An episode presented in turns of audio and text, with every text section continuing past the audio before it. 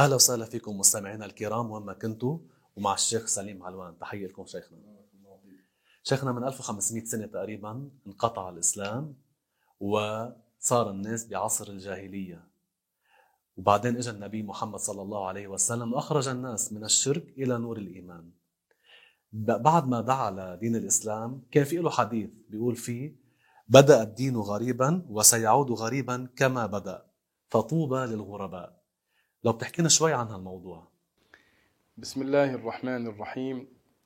الحمد لله وصلى الله وسلم على سيدنا المصطفى رسول الله وآله وصحبه ومن والاه. نسأل الله تعالى أن يكرمنا بانشراح الصدر وبتيسير الأمر وأسأله تعالى أن يكرمنا بالإخلاص. آمين. أما بعد بالنسبة لحديث نبينا صلى الله عليه وسلم بدأ الدين غريبا وسيعود غريبا كما بدأ. فطوبى للغرباء. قيل ومن هم يا رسول الله؟ قال الذين يصلحون ما أفسد الناس بعده. هذا الحديث فيه بيان حال المسلمين في أول أمر البعثة أنهم كانوا غرباء معناه مع كونهم في نفس البلد لكن الواحد منهم كان يشعر أنه كالغريب عن بلده بسبب أن أكثر من يحيط به يعاديه. مختلفون معهم بالتفكير يختلفون معهم في الفكر في العقيدة في النهج من نحو الأهل الأقارب الأصدقاء أهل البلد. فيشعر بنفسه هذا المتمسك بالدين المتمسك بما أمر الله المتمسك بالواجبات. هو غريب. بين أولئك. كلهم يخالفونه مع ذلك هو ثابت على ما أمر الله تبارك وتعالى به. هكذا كان الحال في البداية. كانوا وثنيين. كان أكثر من يحيط بهم من أولئك الوثنيين. وأخبر النبي صلى الله عليه وسلم أن الأمر هكذا سيكون فيما بعد في المستقبل. معناه سيأتي على هذه الأمة زمان مثل هذا الزمن.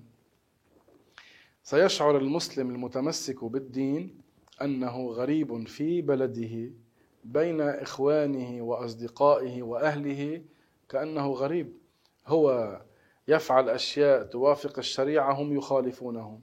إذا صلى يضحكون عليه. إذا ذهب لحضور مجلس العلم يستهزئون به.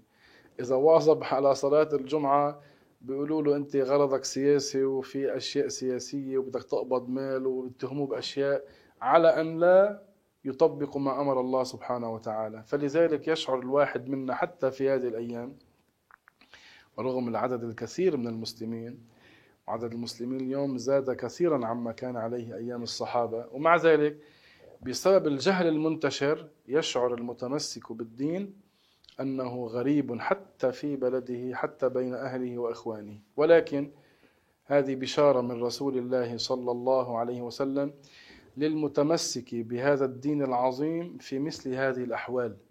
قال فطوبى للغرباء طوبى لهم بشرى لهم عظيمة لهم خير عظيم عند الله لأنهم تمسكوا بدين الله في وقت أن الكثيرين حولهم ما تمسكوا تركوا التمسك بالدين. قال عليه الصلاة والسلام لما سئل من هم هؤلاء الغرباء؟ قال الذين يصلحون ما أفسد الناس بعدي. وفي روايات أخرى ورد بألفاظ أخرى لكن تصب في نفس المعنى وهو أن هذا الإنسان المتمسك بالدين رغم أنه يعيش كالغريب بقي ثابتا على طاعة الله سبحانه وتعالى بقي يأمر غيره بالمعروف وينهى غيره عن المنكر كما أمر الله ويصلح ما أفسد الناس. وفساد الناس متنوع. منها ما هو فساد باسم الدين. يعني اليوم انتشر الفساد بأنواعه. من هذا الفساد من يتصدر للناس باسم الدين فيفسد في الدين ويحرف في الدين ويغير في الأحكام الشرعية مراعاة لخواطر الناس أو لأجل المال أو ما شابه ذلك. هؤلاء أفسدوا الناس. ومن الناس من أفسدوهم في أمر الدنيا كذلك. فالفساد أنواع.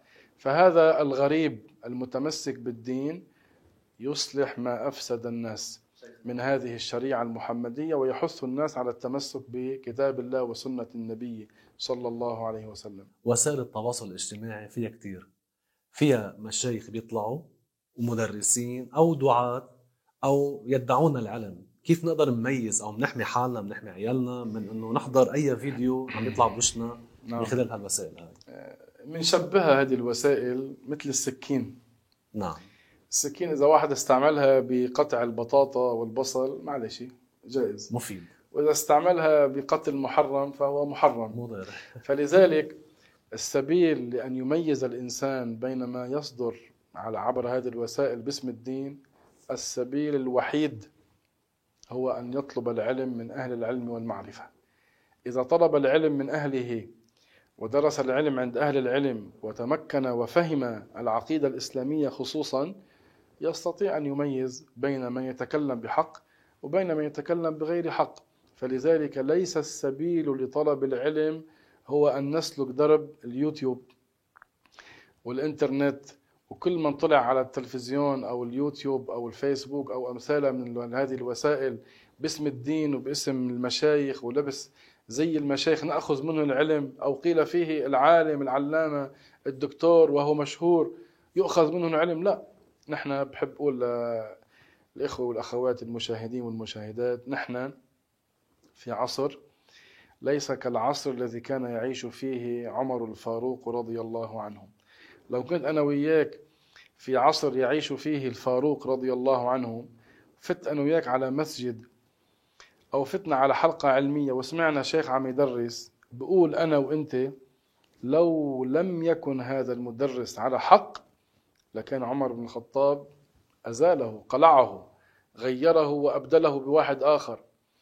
لكن ما فينا نحن اليوم نقول لأنه سمعت درس باسم الدين من فلان المشهور أو فلان الدكتور أو فلان له منصب معين في بعض البلاد فإذا كل ما يقوله هو حق وصواب العبرة بسلوك درب الحق. طب شيخنا أنا عم تابع على اليوتيوب أو على الفيسبوك أو غيره اليوم كيف بقدر ميز هذا الشيخ؟ إذا عم بيحكي صح ولا لا؟ كيف بحمي حالي؟ كيف بحمي غيري منهم؟ إذا كان الواحد أراد أن يميز ما في طريق للتمييز إلا بعد العلم. إذا لم يتعلم لن يميز ولن يعرف من يتكلم لأنه ليست العبرة بصوت هالمدرس إنه جهوري وصوته عالي ببكينا مرة بضحكنا مرة أخرى أو بشهرته أو بشهادته لا. أو أسلوبه مثل كانك عم تحضر حدا ممثل أو أسلوبه إنما العبرة بإصابة الحق. البيان ليس بكثرة الكلام إنما بإصابة الحق. فكيف أنا بدي ميز وغيري بده يميز كيف أنا بدي أحمي نفسي؟ كيف غيري بده يحمي نفسه؟ ما في طريق إلا بطلب العلم. لما نطلب العلم من أهل العلم والمعرفة ثم لما نقرأ بكتاب ولما نسمع على اليوتيوب نسمع على الفيسبوك ونسمع على التلفزيون نستطيع بعدها أن نميز.